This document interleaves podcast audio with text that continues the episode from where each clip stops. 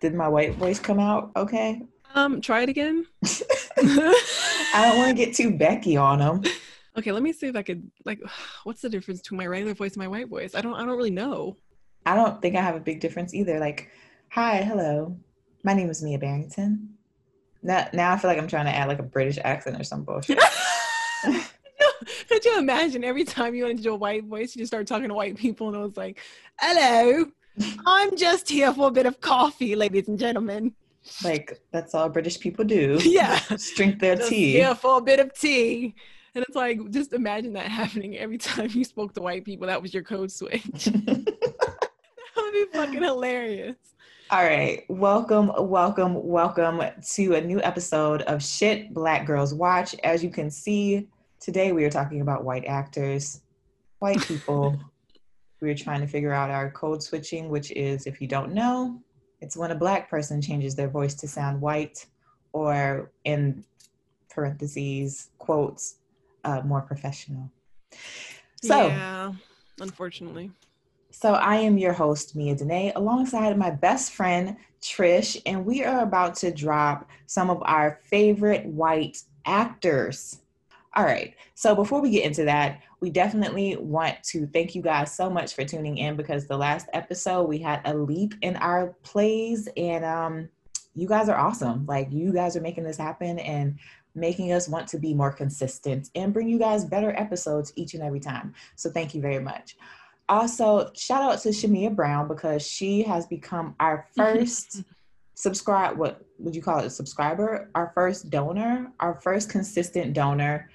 Thank you so much, Shamia Brown, for believing in us and putting that money down to show us that you support us. So if you guys want to support us in any monetary way, please head over to, I believe you can do it on Apple Podcasts and also Anchor. There's an option. You can give us like literally one dollar a month. It all counts. It all adds up, and we are happy to take it. Yeah, I just want you to know, Shamia, that I love you. Just going to leave it at that. We do. All right, and make sure you guys subscribe and also leave a comment or review um, through any of your favorite podcasting apps, you know, Apple, Spotify, Anchor. We have, I think, four, five stars right now, which is amazing. But, you know, leave a comment, you guys. Let everybody know why the show is so awesome. And keep liking. Maybe we'll get six stars. All right. So, you know, we always start every episode with our black unicorn. And this one is a very special guest. So, Trish, why don't you do the honors? Yeah. So this black unicorn, like Mia said, is a guest. Okay. We'll start there. A guest at the black unicorn table. Um, but however, he is sitting at the table. Today, we wanted to, considering the content, we gave our black unicorn to Gary Owen. Now, But, but, but, but.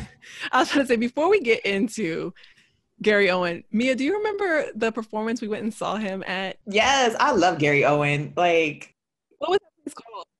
Oh, Caroline's, I believe. Okay. So if you were at Gary Owen's show at Caroline's in New York, what was it, like two years ago? Uh, yeah, two years ago. And you walked out after the show and there was vomit everywhere? That was me. I threw up after that show. You got I lit. I mean, you bruh, got more lit I than anyone. I was zooted. Like, when I tell you, I don't remember shit that Gary Owen performed during that show. It was a really great evening. We all got dressed up. We went out for, was it your birthday? Yeah, it was my birthday. Oh my gosh. We got so dressed up and cute. And we went to go eat these tapas and all this other stuff and listen to Gary Owen. All I knew was I was sitting, I was sitting in a chair drooling for like that whole show, trying to avoid vomiting everywhere. And the minute the doors opened after that show, that shit projectile vomited. And then I just walked away from it because I was one of the first ones out. And then I came out the bathroom like, who threw up here? It's okay, man. It's okay. You um, held it pretty well, because I didn't even know you were that fucked up until oh, after we left, and fucking wasted. Oh, wasted. But Gary Owens was awesome. He did a great set, and he also um gave me a little happy birthday shout out and took a picture with yeah, us. So I was cool linking up with the Black Queens. So Gary Owen, in case you didn't, in case you don't know who that is, um, you would recognize him from Think Like a Man, uh, Ride Along, and Real Husbands of Hollywood. He is a white comedian that has like zero white audience, which is interesting. His primary audi- audience is actually Black people. He's one of the only comedians to ever host B E T's Comic View, which was a bunch of like Black comedians primarily, and a couple like sprinkled in there, but mainly it was to showcase like Black comedians. And in two thousand eleven, Ebony actually claimed that he was Black America's favorite white comedian, which I would agree with if I didn't disagree. Do you have a favorite white comedian? Um, he's definitely one of them. I also like Seinfeld. Oh, Seinfeld's a good one, actually. I can't think of anybody else right now, but yeah, those are probably my top two. So Gary Owen actually w- isn't one of mine. I don't I don't even, like, besides that show and like his movies and stuff, like his stand-up isn't something I'm super familiar with, so maybe he would be. I know of him through like, like he's a cultural, uh, not an icon, but he's really embedded in Black culture. He's the, the friend you bring to the barbecue. Like when everybody's like, oh, that's the white person you can bring to the barbecue. He's been at the barbecue for the past thirty years. Like, we just know. We just know who Gary Owens is. You know, going back to the comedy comedy question, I actually think mine is probably Louis C K or um, Dane Cook. And I know most people hate Dane Cook, but... How dare also, you? I know, I know, I know, I know. Ugh, well, no. and, and I know Dane Cook is like only like a select type of funny, but it's my type of funny. But going back to Gary Owen, he actually has an interesting backstory. So for him to be so embedded in Black culture... He actually grew up like a poor white person with like a bigoted stepfather, and where he was from actually had very few white, like very few Black people. So I thought that was interesting because he seems like one of those white guys that's grown up around a bunch of Black people, but he he he didn't. And then he got, um, he ended up joining the Navy, and they would sit around on Fridays watching Def Comedy Jam. And that kind of helped him realize that he wanted to pursue a career in comedy, which I thought was really cool. If I had to like conceptualize it, I think everyone's acceptance of Gary Owen in Black culture is this concept I'm trying to work out in my PhD program. So the name I've temporarily given it is misplaced relatability. And it's basically when white people do or say things that don't really align with who they are, but they think that it's necessary to relate to Black people. It's just those really awkward encounters about how much they like a specific rapper or, you know, who they voted for, like all those things they were talking about, like in Get Out, like those little microaggressions or whatever. It's not necessarily something I, I, th- I think they're just trying to be relatable, but they're not. And Gary Owen was able to infiltrate Black culture without having to do that. Like he wasn't pretending to be who he is. He just existed. And I actually think that if more white people just approached us, you know, despite our Blackness, not because of it, then we would accept them more too. But a lot of them, because they're doing that misplaced relatability thing, it feels disingenuous. I think it's just really important to note, like, he respects the culture from the outside. Like, he's not out here like, oh, I'm I'm basically Black, so I can say or do certain things. He he's actually not out a, here calling himself a nigga. Yeah, or or doing like weirdo shit that You, is really unnecessary, like extra shit. Gary Owen actually has a Black wife and a very, he describes her as a very pro-Black daughter, who he said he actually runs his jokes by. And as long as they're laughing, then he feels like he's good. Like he trusts them to check him if his comedy is, you know, he's got a little bit too much, like he's feeling himself too much. And it's like something he's not allowed to say. And it's interesting when he talks about like his Black audience, one of the things he noted, like how he got that Black audience, was that every movie he's ever been in has had a Black lead actor, except one. And he said that movie did really bad. So all the T V shows, all the movies he's been in have catered to a Black audience. And he's just really, really happy and grateful to just be accepted by our culture. And I think that's why Gary Owen deserves Black Unicorn this week. I agree. I agree. All right. So we also had an interesting question. We want you guys to think about this yourselves. One day I pondered and I was like, hmm, Trish, if you were to have any person, specifically white person, at your Golden Globe table, who would be allowed to sit at your table? Okay, so I really like this question. I thought about it and I had a couple of faves, had a couple of faves. I had a couple of white people where I was like, if I was like at this predominantly white, you know, function and I had to sit with white people, and it came down to Jim Carrey, because Jim Carrey don't fuck with Hollywood anyways. He doesn't fuck with anyone, really. Um, Keanu Reeves, because I feel like he knows all the secrets to life. Mila Kunis, super fun. Love her, just in like her personality in general. um, Ryan Gosling for obvious reasons, and Kate Winslet, because I might I might be the biggest, probably if not the biggest Kate Winslet fan, at least the biggest Black Kate Winslet fan. I've seen pretty much every single Kate Winslet movie. Fun fact. My turn. So at my table, I think I would um, definitely have Mandy Moore, because I freaking love her and This Is Us. And I was vibing with Mandy Moore when she was out here singing um, around her, what, Britney Spears days? Like, oh, I love Mandy Moore. She she just seems like she has a good spirit. She's done some pretty good movies too. Walk to Remember, Because I Said So. I like both of those. And then next on the list would be Cameron Diaz. I don't know. She's just, I've just always loved Cameron. No, I, I would Diaz. fuck with Cameron Diaz. Like, if nothing else, she just seems like she, I don't know, just be interesting to sit with. Jennifer Aniston. I feel like Jennifer Aniston gets a lot of slack just because of the whole, you know, Ben Affleck thing. Not Ben Affleck. Brad Pitt. Brad Pitt thing. Um... But I really fucks with Jennifer Aniston. I think she's a great actress. I think she's funny. I didn't watch her in Friends. I didn't really watch that show, not gonna lie. But I do watch her movies. She looks great. She has a great body. Fuck it. Jennifer Aniston, come to the table.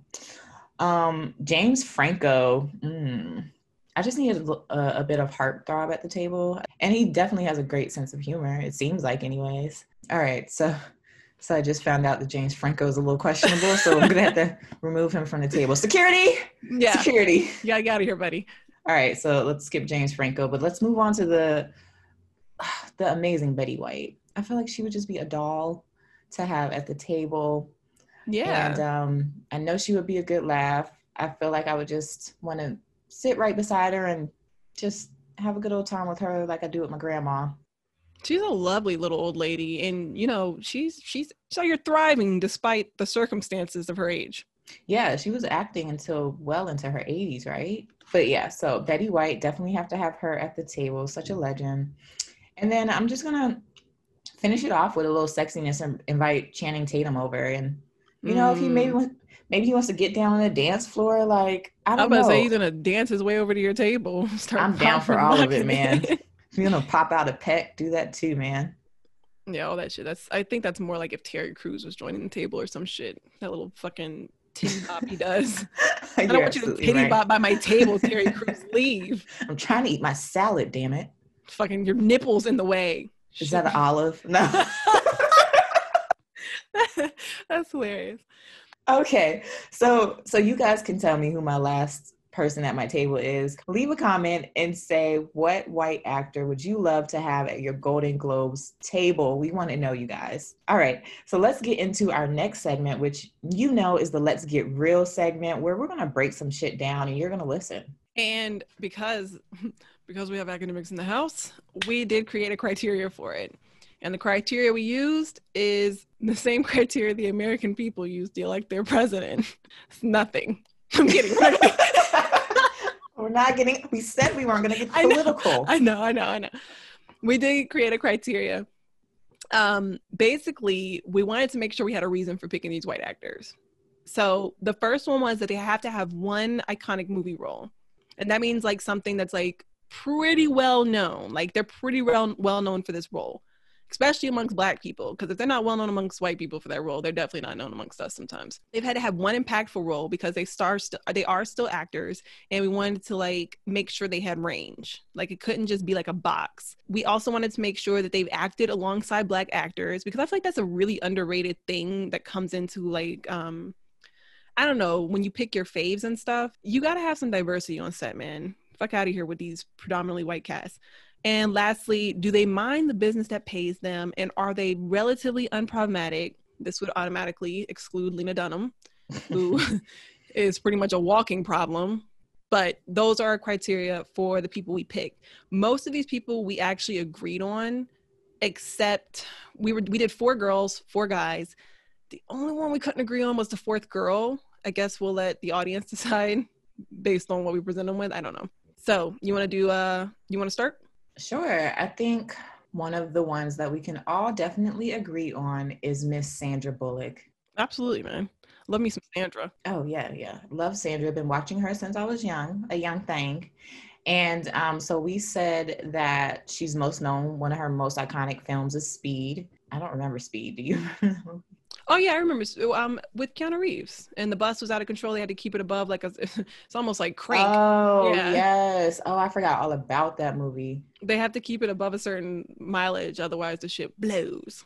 Yeah, that was an insane movie. Um, of course, one of my favorites is Miss Congeniality one and two. She's known for those.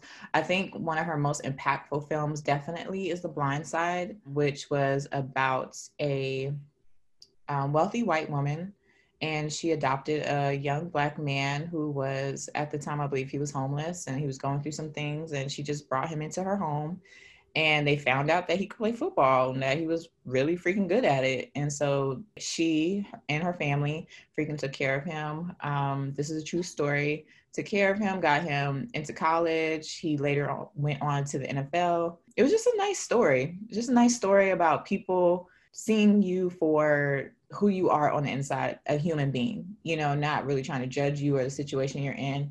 And if you're able to help, help. That's all it was. If you're able to yeah. help, help.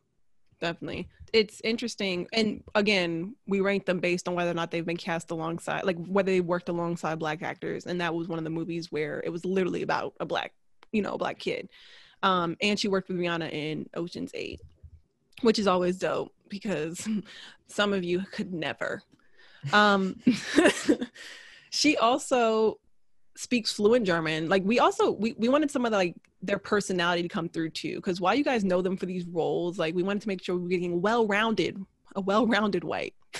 So she speaks fluent German. She was actually raised in Germany until she was twelve. Since we're on the topic of like adoption, she actually has two adopted children who just happen to be black. It's not why we picked her. Found that out afterwards. And she was really emotionally impacted by Hurricane Katrina. Um, that was one of the catalysts for her adoption, actually. I don't remember what she said specifically, but she just knew she was adopting a kid from New Orleans after that. Um, and she's donated hundreds of thousands to rebuilding Warren Easton High School, which is really dope. Sandra Bullock was also one of the highest paid actresses, getting that money. I think you said she made like fifty-one million dollars in one year. Yeah, that's wild. And, and I'm, I believe Sandra Bullock made, like, was one of the highest paid actresses because mm-hmm. she was in everything for a good minute. Yeah, definitely. I didn't know that she used to date Matthew McConaughey.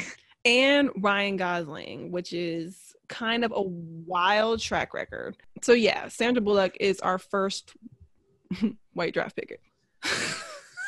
Wait, what? Our first white draft? Oh yeah, gosh. I know, I know, I know. I'm I'm gonna stop doing this eventually. But okay. So next pick was Reese Witherspoon. This one was pretty easy. Um, Reese Witherspoon was in Cruel Intentions, Election, which I actually watched the first time recently. Uh, Legally Blonde, she was Elle Woods, Sweet Home Alabama, Walk the Line, and most recently Big Little Lies.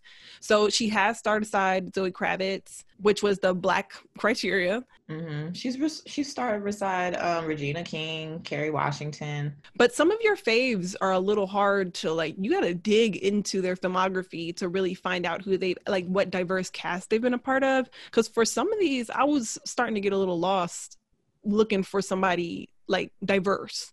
Mm-hmm. Um, and I was getting a little worried we couldn't use certain people because of that. So yeah, Kerry, I mean, not Kerry Washington, Reese Witherspoon is dope. I actually am a really big fan of Sweet Home Alabama. That's probably it is such a good movie. I was going to say, that's probably my favorite movie. Of I would Reese's? Pick that. Yeah, I would probably pick that over um, Legally Blonde. I, I love Sweet Home Alabama. And if you guys don't know these movies, well, go watch them.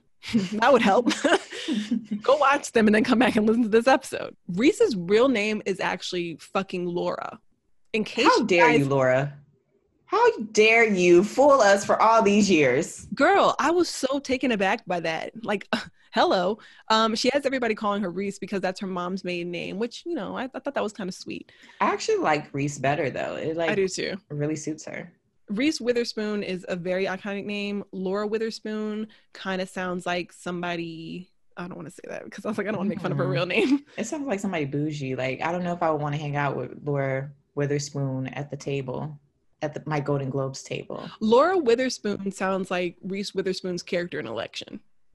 like it embodies that character. It's this like know-it-all, super overachieving high school student that wants to be sc- like student body like president. Pretentious. Yeah, like it's just too much. She also she was arrested in two thousand thirteen, and I thought it was the Why'd cutest. You have to bring up her track record. No, but but this worked in her favor. When we say like unproblematic, like her arrest was so unproblematic.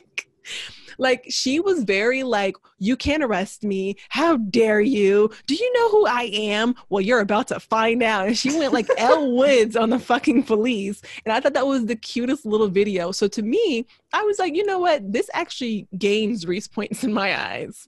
She was, and somehow she was still kind of respectful about the whole situation. She was very like proper in that whole situation, even though she was drunk and, you know, yelling at the police. I just could, I don't see Reese throwing out a whole bunch of motherfuckers, like, you know what I'm saying?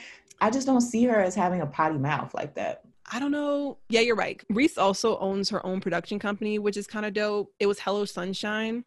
Well, it's Hello Sunshine now. It was Pacific Standard, and I just thought it was dope. One, that she owns her own production company. I didn't know that, but yeah, I think one of her co um one of her partners is Kerry Washington, correct, for Hello Sunshine? Oh, it might be. I, I don't know. But I know they produced uh, Big Little Lies, which I thought was a really good show. And and they produced Gone Girl, which I didn't know. And I fucking love Gone Girl with Ben Affleck. Um, that was based on that uh, the Gillian Flynn novel or whatever. Mm-hmm. So I thought that was really dope that she actually got those projects. She's also one of the, in two thousand nineteen, she was one of the highest paid actresses in the world. Like, these, the, of course, these these women are going to be topping some of these lists. But also, um, so Kerry Washington has nothing to do with Hello Sunshine. But Hello Sunshine also has a channel that focuses on women, and it's similar to the Oprah Winfrey Network. So that's cool. I didn't know that. Um, oh, that's dope. So I think the moment, I think what made people really love Reese Witherspoon was when she, of course, asked the king and queen, Bay and Jay, for, for some champagne at the Golden Globes because their table had ran out of some. And I don't, I don't know if you guys know this, but uh, Jay-Z only drinks Ace of Spades. So yeah. They have brought their own bottles of champagne. It was Reese and Jennifer Aniston, right? Yeah, it was Reese Witherspoon and Jennifer, Jennifer Aniston, and I think somebody else. They gave them a bottle. They gave them some cups of uh, Ace of Spades. And then afterwards, Beyonce sent Reese Witherspoon a bottle just for herself to uh, her house, and it was really cute. There's a video up there if you guys. They sent her a case. Yeah, and I think it was funny because she was on the Ellen Ellen. I don't know how to say her fucking name. I'm not gonna lie to you, DeGeneres. DeGeneres. Okay, Ellen DeGeneres show, and she was she was kind of joking. She was like, "Yeah, we're best friends now," and Ellen was just like, "Oh, you talk to Beyonce?" And she's like, "Oh yeah, just like, you know, we talk every day. Like, we're I don't want to say it, but it feels like we're best friends." And I was like, this is very on brand for her. So I thought that was really cute. All right. So our next actress on the list is Angelina Jolie, who I think the first time I saw Angelina Jolie was uh, Tomb Raider, and I freaking loved her ever since. And of course, she was also in uh, Mister and Missus Smith. I think that's one of her most iconic movies. And Girl Interrupted. Girl Interrupted, I think, is what we're going to call like her impactful role, because that really showed some of Angelina's range. She was in like a mental, what was it, like a mental health facility. And she was kind of like this really disturbed girl in that movie. If you haven't watched it, you definitely should watch Girl Interrupted if you want to see something different from Angelina other than what, you know, like mainstream movies they show today. I think Girl Interrupted, a lot of these kind of overlap where you're talking about like impactful versus iconic roles, because I do think mm-hmm. Girl Interrupted is one of her more iconic roles, but I, I would label it more impactful than iconic, because I'm, I'm not sure, like, I don't know how well known that is. She was also in Maleficent, which I guess would be pretty iconic today if you're fucking with those movies. And reasons why you should love her. Uh, she's a fucking baddie. Like, the face is beautiful. Yeah, Angelina Jolie actually ranks those world's sexiest, world's most beautiful, world's most attractive, like, lists pretty consistently. I, I, w- I would be more interested in a year she wasn't on the, one of those lists than like all the years that she was. She actually, I thought it was a fun and interesting fact. Her and Nicole Kidman are so kind of like close in, I don't know if it's roles or just acting style or whatever, that she's never gotten to work with Nicole Kidman because they go up for the same roles a lot, which was really believable when I read that. Um, and also, she has been one of the highest paid actresses for multiple years. On top of being the one of the most beautiful. Just killing the game. Yeah, for real. Stealing men, stealing husbands and everything. And it's so crazy that we don't hate her for that. Angelina Jolie is also one of those people, like Sandra Bullock, who was adopting kids before it was like an accessory for these for some people. Um, mm-hmm. She she's actually quite the humanitarian. I think regardless of what, I think that's probably one of the things she she might be m- known for, if not equally, but as much as acting, is her humanitarian efforts. Um, she's a U N ambassador. She went to Cambodia to film Lara Croft, um, Tomb Raider, and she's seen so much shit there. She actually did, she actually directed First They Killed My Father. She had, I guess whatever she saw in, in Cambodia impacted her really heavily, because when she did, like she did that about the killing fields in Cambodia and what that looked like, um, the history of, you know, war-torn, war-torn Cambodia. And I think her first son is adopted from Cambodia as well. So she's one of those people where she was going around, she's speak, she's talking to refugees, she's donating millions and mi- when I tell you millions of dollars, Angelina Jolie is putting millions of dollars into um, U N efforts and starting orphanages around the world. So Angelina Jolie belongs on every list for every reason. So um, we both have our fan favorite for the fourth person that's supposed to be on this list of white actresses that we love, mine being Anne Hathaway. I have loved Anne since um, The Princess Diaries, um, in our Disney days when, I don't know, how old was I, like twelve or, I was eleven, two thousand one. The Princess Diaries, we have her up there. We also have her for um, Ella Enchanted, Brokeback Mountain, um, of course the iconic The Devil Wears Prada, and then uh, The Dark Knight Rises and Ocean's eight, which she, she was in with Uh, Rihanna. She was also in uh, The Witches with Octavia Spencer, and I think we have on here her most impactful movie was Havoc, which I haven't yeah. seen that, Trish, so you have to break that one down. So I, I put Havoc because we know Anne Hathaway for, you know, her her her role, like the cute, you know, well-kept woman. So Havoc was an interesting role for her to take, since it was these two affluent white women who were basically pulling a Nunu and going to the bad area um, to hang out with Latin gangbangers. And it's a wild movie. There's like drugs and sometimes there's titties. There, it's like this, this, there's gangbang. It's a crazy movie that you don't necessarily expect Anne Hathaway to be in. Um, so I thought that really showed some of her range outside of just the girl next door, really cute. I know she kind of came out of her element in The Dark Knight, in The Dark Knight Rises um, as Catwoman, but you know, I, I really think Havoc was was her most impactful role, if if I had to guess one. Mm. And if you didn't catch that Nunu reference, she is talking about the movie A T L, which stars Lauren, Lauren London and T I Tip Harris. Yes, yes. Uh, Nunu is the boo-boo of G's. So she's a bougie black girl that is basically playing in the hoods of Atlanta. So that's what these white girls were doing in Havoc, basically. So with Anne Hathaway, um, she was one of the highest paid actresses in the entire world in two thousand fifteen. Insane. So I am really going to try with this one. I am not a French speaker. I barely speak Ebonics. Let me not lie. I barely speak Ebonics for sure. I just be making up shit. So Anne Hathaway was also known for singing in Ella Enchanted, but also Les Misérables. Oh, that was good. That was good. I was going to say, if you don't know what that is, that's Les Miserables for the rest of us uncultured swine. She also won the Oscar for Best Supporting Actress in Les Misérables. Les Miserables. She used this role in Les Miserables to shed light on sex trafficking, and she definitely is quite the philanthropist. I thought that was really cool, the part about um, shedding, because her character in that movie or whatever is a prostitute that I, I, I think she meets like an untimely ending, but I thought that was a cool way to, like, she, she opened up a conversation about it. And I thought that was interesting to be that impacted by that role. Cause that's what I think was the reason behind it, was that understanding the character and what she was going through in that movie was what made her want to speak out about sex trafficking specifically, not to be confused with sex work, which is consensual, but sex trafficking specifically. Mm-hmm. And this also is, this pick is pretty interesting because I feel like there are a lot of people that love her, but I feel like she's more known for people hating her. Anne Hathaway, she's like Russ the singer. Like I, it's one of those people where I don't really know why people hate her. but they do. And we looked it up because we wanted to to find out if there was like a reason behind it. But they were saying that she comes off as disingenuous because of how perfect she is. Like, she says all the right things.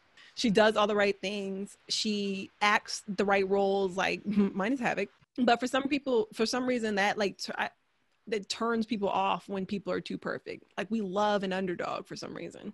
Yeah, and I don't know, maybe they think of her from like her first big role, which was The Princess Diaries, and maybe they still have that like idea of her, which I don't know, because I feel like when she was Mia in The Princess Diaries, she was like a likable, annoying character. Yeah, maybe I've that's always... what it is, the annoying part. Well, the emphasis on the annoying. But I thought, in I think in most of her roles, with the exception of, I don't know, maybe Catwoman, but I I typically like her. I feel like she's a likable person, but she gets so much fucking hate. Like, people hate her face, they hate her smile, and it's just like, she seems like a likable woman, which is why she makes our list. Um, I, I don't know. I don't. I don't necessarily understand the hate, but you know, people are out here literally doing scientific studies on why people hate Anne Hathaway. So I guess I'll get into my pick, who was, drumroll, um, Rachel McAdams. You may know her as Bachel McAdams. Bachel McAdams is Regina George from the Notebook. I mean, from Mean Girls. Um, she's Allie from the Notebook. She was in The Wedding Crashers, Midnight in Paris, Spotlight, which I thought was her most impactful role because she got to branch out away from this, like, I don't know, necessarily, it's like a girl next door character she plays, with the exception of Regina as well. Her role as Regina George in Mean Girls is probably one of those ones that overlaps like icon and impact, because it takes her out of that element of like girl next door as well. She was, she starred alongside Lamorne Morris and Kylie Bunbury in Game Night. That was one of those ones where I had to dig a little deeper. I completely forgot about Game Night, but I really liked that movie. So I'm glad uh, I could find one for Bachel. And the reason we call her Bachel, for obvious reasons, is because she's another one of those actresses that tops those most beautiful, sexiest woman alive, most attractive woman in the entire universe. Um, she tops those lists pretty consistently as well. But she's not just beauty. She's not just brains, because she does have a, like a bachelor's in fil- like fine arts from York University. She's also well-rounded. She's acting...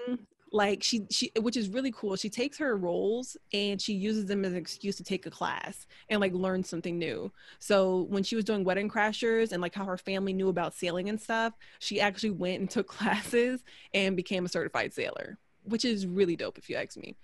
Um, she also has conviction, and I love people who can stand firm in like their convictions. She showed up to a Vanity Fair shoot with ScarJo and Keira Knightley, who surprisingly, surprise, surprise, I'm also probably the biggest Keira Knightley fan. I love a good like period piece, like one of those historic dramas, and Keira, Keira Knightley dominates those. So another fave. Um, but she showed up to a photo shoot for with them, and she realized it was a nude shoot, so she ended up leaving. She doesn't do nude. Even in The Notebook, when he's like, you know, which is one one from our sex our sex episode from the first episode, um, when he was carrying her upstairs and all that, like her, she never shows titties. There's no nudity. And lastly, I picked her because she was down to earth. She's never owned a car. She rides her bike all around Toronto. She's um, never owned a car? She's never owned a car. She rides her bike everywhere. And she said that if she wasn't an actor, she would like to be a farmer. She also is like super duper private. She doesn't have any social media. She keeps her private life very private. It's actually... since we're being messy, it's actually one of the reasons her and Ryan Gosling broke up was because the spotlight and the fame was getting, like, affecting their relationship, because the fans were so invested in her and Ryan Gosling that, like, they couldn't breathe, basically. And then when they broke up, they had to console the fans instead of being able to grieve the relationship, because people were so in their business. So Bachel McAdams is also another one of those people that just kind of like minds her fucking business and just lives as an unproblematic, wonderful, wonderful woman. So that's why she's my pick. I felt I felt the love for Rachel. Oh yeah, I love Rachel McAdams, man. I would have had her. I don't think we mentioned this, but the people we picked for these we couldn't use in the table. Did we mention that? Like when we yeah, because all of these people would have been the number one yeah, like picks to sit Rachel at our table. Rachel McAdams would have been at my table. All right, and this would probably be, definitely be my number, like, I love this man. This would definitely Same. be my number one pick to sit at my table. But for the list, for our white male actors, we have Matthew McConaughey. What a hottie. He's just so effortless in like the he's way swaggy, that he, man. he's swaggy, but it's not like he's trying. And then he just has his own like vibe and energy that you just love. And he doesn't mind being like vulnerable, but also funny. Yeah, he's got range, man. He did have, he has range outside of just like acting. Like he has range in my bedroom. In your fantasies. Exactly.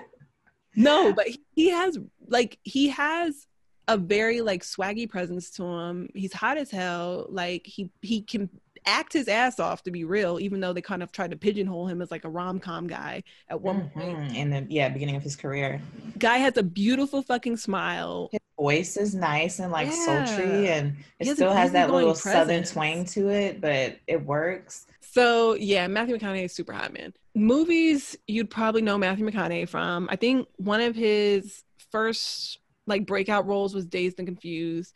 Um, I picked How to Lose a Guy from Guy in ten days because that was the first movie I seen with Matthew McConaughey in it. And again, mm-hmm. my sentiments stand, hottie. But they did try to pigeonhole him because he did like Ghost of Girlfriends Past with um, I don't remember her fucking name. He did The Wedding Planner. Oh, he did The Wedding Planner, yeah, with Jennifer Lopez. So they tried to they tried to put him into a category. Um, he was in Magic Mike alongside Channing Tatum, who's at Mia's table. And hey, I think so that means he's gonna come visit. Right, he's gonna fucking come over there with his shirt off. So he also did Dallas Buyers Club, which is a really, really, really impactful movie. And he did True Detective, which oh, I considered so good. Yes, because Russ Cole, I think, was a super impactful character from Matthew McConaughey, because that was really like him showing his fucking range. Russ was a, a, a really deep character. If you haven't watched True Detective, like the first season with mm-hmm. Matthew Matthew McConaughey, and definitely go back and watch that. Dallas Buyers Club was also another impactful role because he was playing a man, like a, a cisgendered man, and struggling with the AIDS or the H I V AIDS epidemic. He's had a couple of really impactful roles. So he did Sahara with a pretty much, I would say it was predominantly Black cast and Penelope Cruz. Um, but that was his, he met the criteria for also having acted alongside Black people. Yeah, I guess he, he would have also met it for The Wedding Planner too, so. Does Jennifer Lopez uh, count she as Black? She doesn't count as Black, but she's a minority. She's a person of color. I'll take person of color. Okay. If you need any more reasons for loving Matthew McConaughey, Lincoln commercials.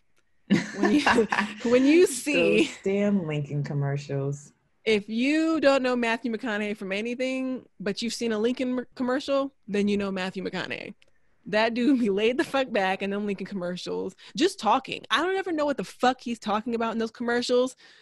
It's it's like these random shots and he's driving and it's always this, you know, this it's just him being cool as fuck and saying things that I don't, I'm too poor to understand. Shut up. I don't know. I don't know what are you talking about sometimes.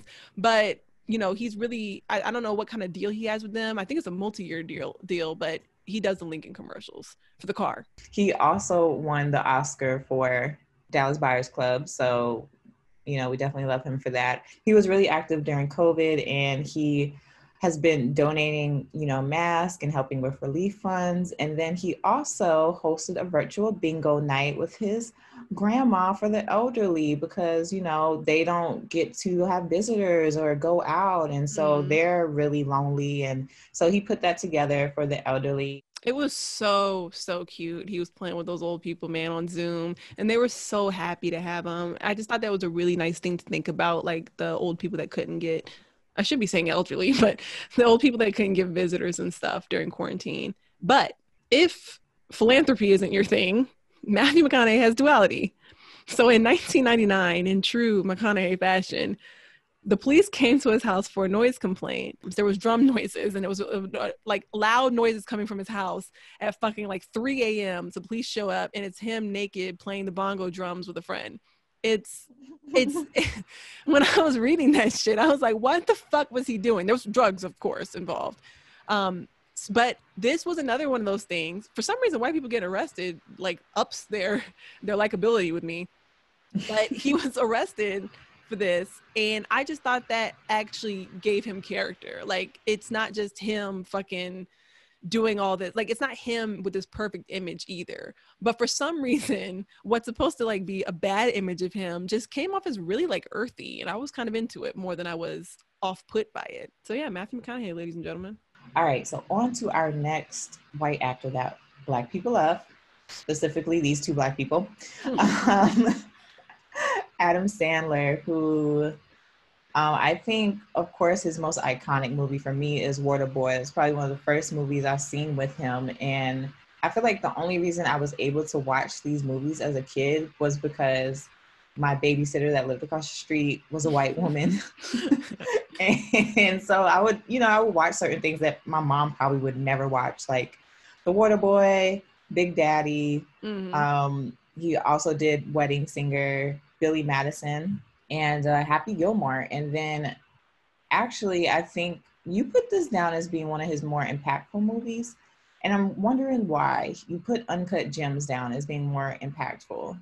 What I was put that it down- for you? As one of those movies that showed his range. Oh, it yeah, was, definitely. It was Adam Sandler outside of the funny guy role, and mm-hmm. not saying that he hasn't had more serious roles. I would argue that The Wedding Singer to some degree was a little more serious, but that's a different conversation. I just think Uncut Gems was the least Adam Sandler I've seen Adam Sandler in any movie. And I think he really got into that character. The movie gives you so much fucking anxiety watching it. Like the whole oh thing is just, yeah. I was restless the whole time watching that movie. Because there's, there is no rest in that movie. It's just him constantly on the go, constantly trying to get ahead of himself. And mm-hmm. I think Adam Sandler really bodied that role. So I made that his most impactful.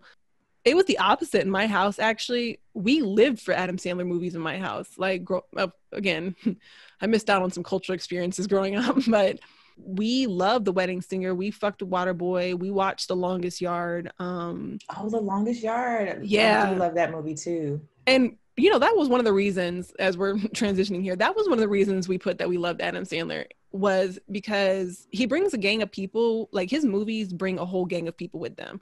Mm-hmm. I love his collaborations with Drew Barrymore. I love when he brings Chris Rock or Kevin James or Rob Schneider, who's pretty much the second half of his production company. So we didn't even really think about, Adam Sandler was one of the few people we we picked that I didn't have to think about the Black people he's worked with, because it wasn't like a question that he's worked with Black people. And I think that's what I was getting at when we were doing this criteria or whatever, was that some of them I actually had to question it. Like, I had to dig deep into like my mind, like, damn, was there a Black person in their movie? Damn, when did I see a Black person? Like, did that person speak? Were they just like a background character, or were they like a supporting or a lead?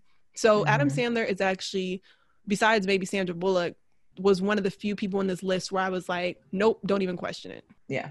And I think it's interesting because people love to hate him in the sense of like, not all of his movies are great when it comes to like the writing no. and the message. Yeah. But he's one of the few actors that can still make a living with having trash movies. Like, I've seen some of his movies and I was not impressed and I didn't enjoy them. Yep. But on the other hand, there are some movies that, that weren't that impressive, but I highly enjoyed them. Like, we were talking about Murder Mystery. Yeah. And yeah. The, I fucked with The Do-Over heavy. Like, I love The Do-Over with David Spade. I don't know. That's one of the interesting things about him, though. He's outlasted any criticism. Like, despite it, we're going to keep watching every Adam Sandler movie. Yeah. Puts out a, like, he could put out three bad movies in a row, and I'm going to be like, well, new Adam Sandler movie's on Netflix. I'm going to watch it. Like, I'm not, I'm not going to give a fuck. It's an Adam Sandler movie. I think there's, like, a quality that you expect with it. And you just you just know what you're getting into with Adam Sandler. Like, if you're voluntarily checking for Adam Sandler movies, you already know what time it is. So you you put this interesting fact that despite critic reviews, like we said, the fans enjoy his films. And in twenty nineteen, Morning Consult poll did a poll of about sixteen hundred people, and seventy-five percent of them claimed Adam Sandler is funny. Yeah, so people are actually, like, there are people that...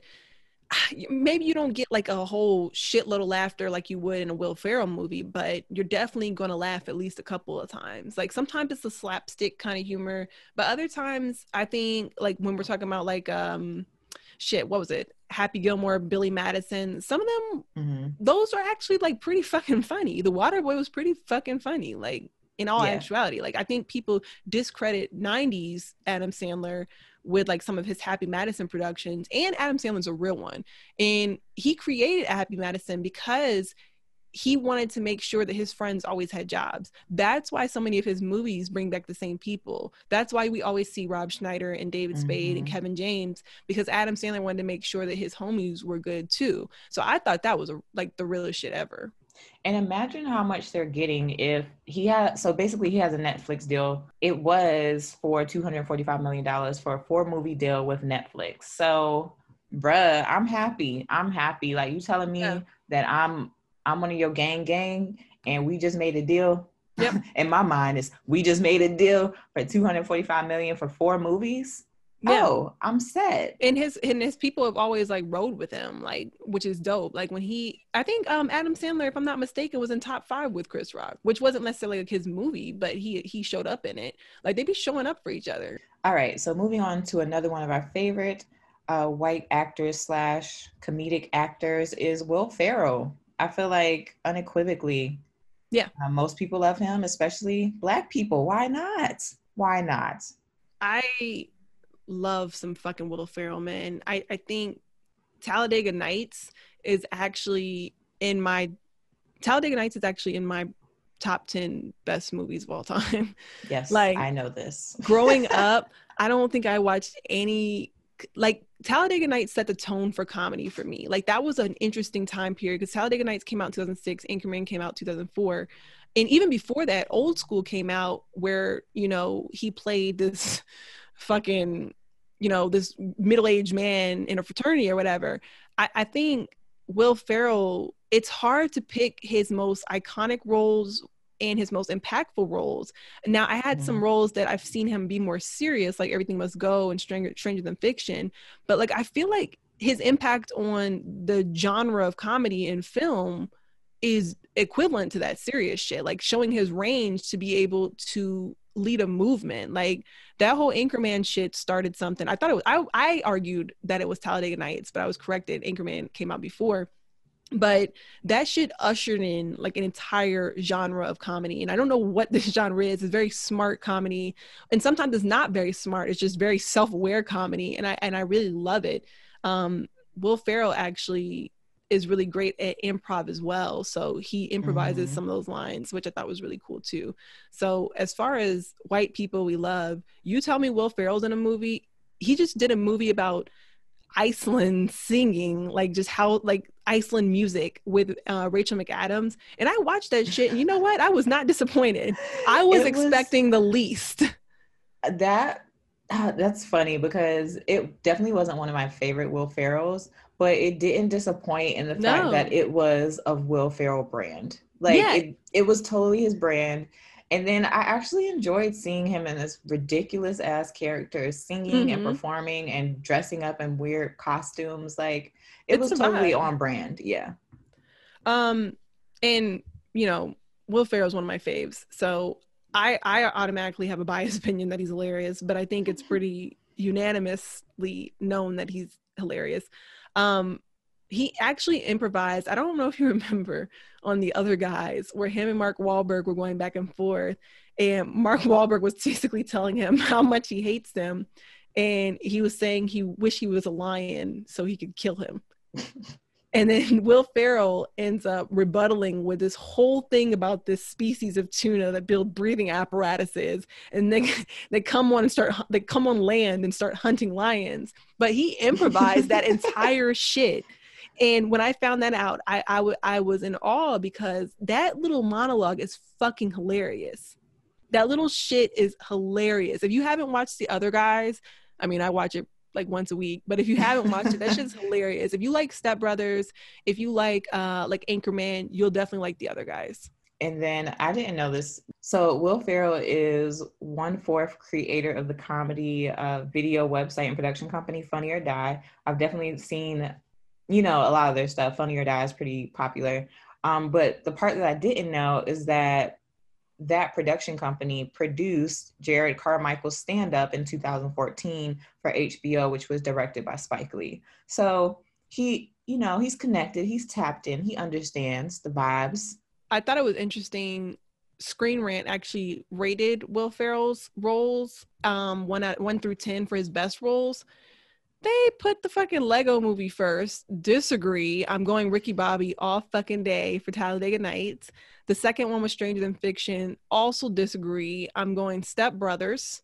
Three was Anchorman. That would actually be my third pick. I would agree with that one. Four was Megamind. I'm thinking... I'm, I don't think I'm doing Megamind in my top Will Ferrell movies ever. If anything, I'm going to probably do Other Guys there. And what's number five? Now, given I'm not ranking Anchorman one and two separately, I don't know. I don't know that I disagree with Old School at number five. Yeah.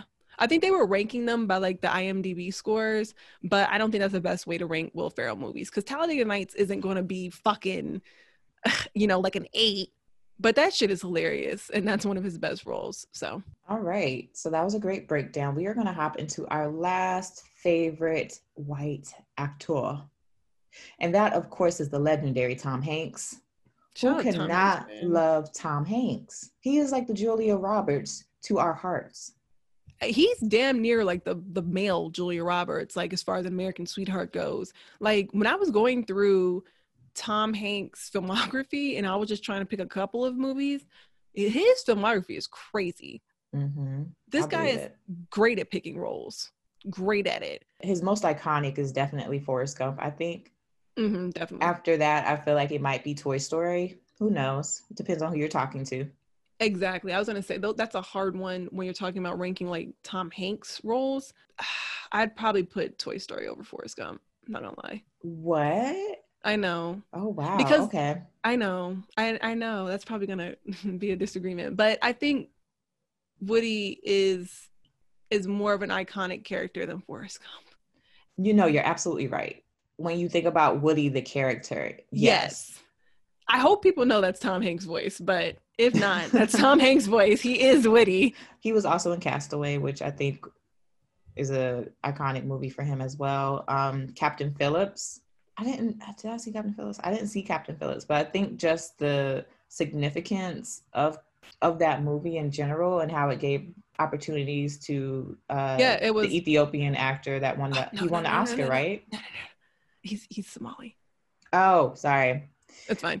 It's um it was Bar- Barkhad Abdi, and he was the Somali American actor they found in Minneapolis. It was his first role ever in a film, and he completely bodied it in Captain Phillips. All of the Somali actors are actually Somali people. Um, the Somali they're speaking is real. I actually found out that the Somali they're speaking in Black Hawk, Black Hawk Down is not actually Somali at all. It's just them making up words. They couldn't even the take the, the decency to go find somebody to actually give them like the Somali language. They just had them speaking like fucking gibberish, which is weird. But yeah, it actually launched his career. Or, you know, like he's been out here acting. I hope like they're kind of like pigeonholing him as like a Somali actor, like the like if you need a Somali actor, you get him. But I thought that was really dope. And that was a really impactful role. And um, more reasons why we love freaking Tom Hanks. He was ranked as the third highest grossing actor of all time. Completely believe that. Yeah, I, I would never even question that. Insane. I wonder who number one is, though. Yeah, for him Leonardo? To be third, right? I, I would assume... Oh, we should guess it. Um, I'm gonna, I'm gonna go Brad Pitt. Okay, that's a good guess. For me, I'm feeling Leonardo.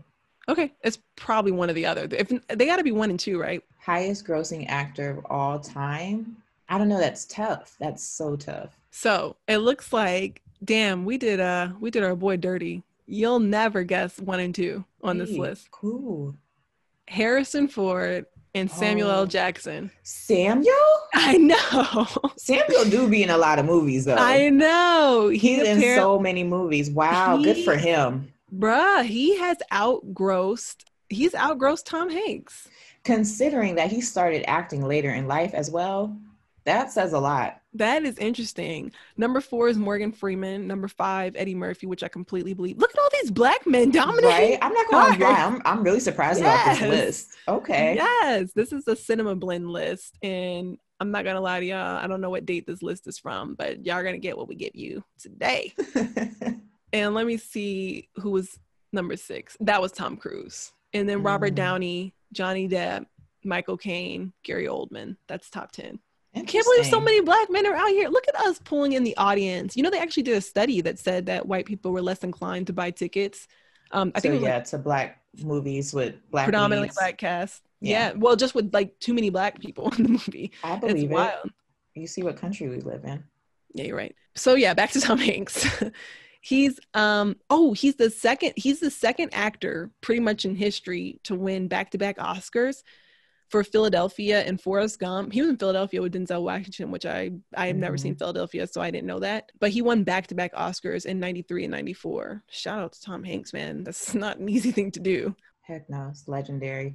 And he did a really, really, really good Mister Rogers. Tom Hanks acted oh the fuck God. out of that role, and Mister I couldn't Rogers. think. I was like, this was perfectly cast, because when we think about some of these movies, like I try to think about like who would have been better in the roles. Like, could you imagine them casting The Princess Diaries with somebody else? You know who they would have gotten? Lindsay Lohan? I was thinking, but Hilary Duff. Oh, you're right. You're so right. They would have probably, if they didn't do Anne Hathaway, it would have been Hilary Duff. I don't know. When we're talking about Tom Hanks, I can't think of anyone that would have played Mister Rogers better than Tom Hanks. I can't either. And I don't want to try. I don't yeah. want to try to figure out who could play better, but Tom, that role was created for him. It was perfect for him. Like I and I really enjoyed it as well. So yeah, I think that's our list. In case you missed it, that was Sandra Bullock, Reese Witherspoon, Angelina Jolie, Anne Hathaway, or Rachel McAdams, Matthew McConaughey, Adam Sandler, Tom Hanks, Will Ferrell, and that is our list of white people or white actors that we love. Yay. Okay. That, that was pretty good. I enjoyed that conversation. I enjoyed breaking down some of these actors. I'm actually going to go back and watch some of these movies because it's been a while since I've seen so many of them. Well, thank you guys so much for tuning into another episode of Shit Black Girls Watch. Continue to promote the show for us because we love your support. It really makes us so hype and it makes us enjoy creating new shows for you guys even more. And don't forget to visit the real effect dot t v where you can find out more information about Shit Black Girls Watch. And we hope you guys will tune in next time. Next week, every Friday, we drop an episode of Shit Black Girls Watch. We are going to do ten episodes per season. So this is episode six. So continue to tune in, you guys. And until next time, you guys, love always. I'm Mia Denae with my bestie, Trish. Peace out.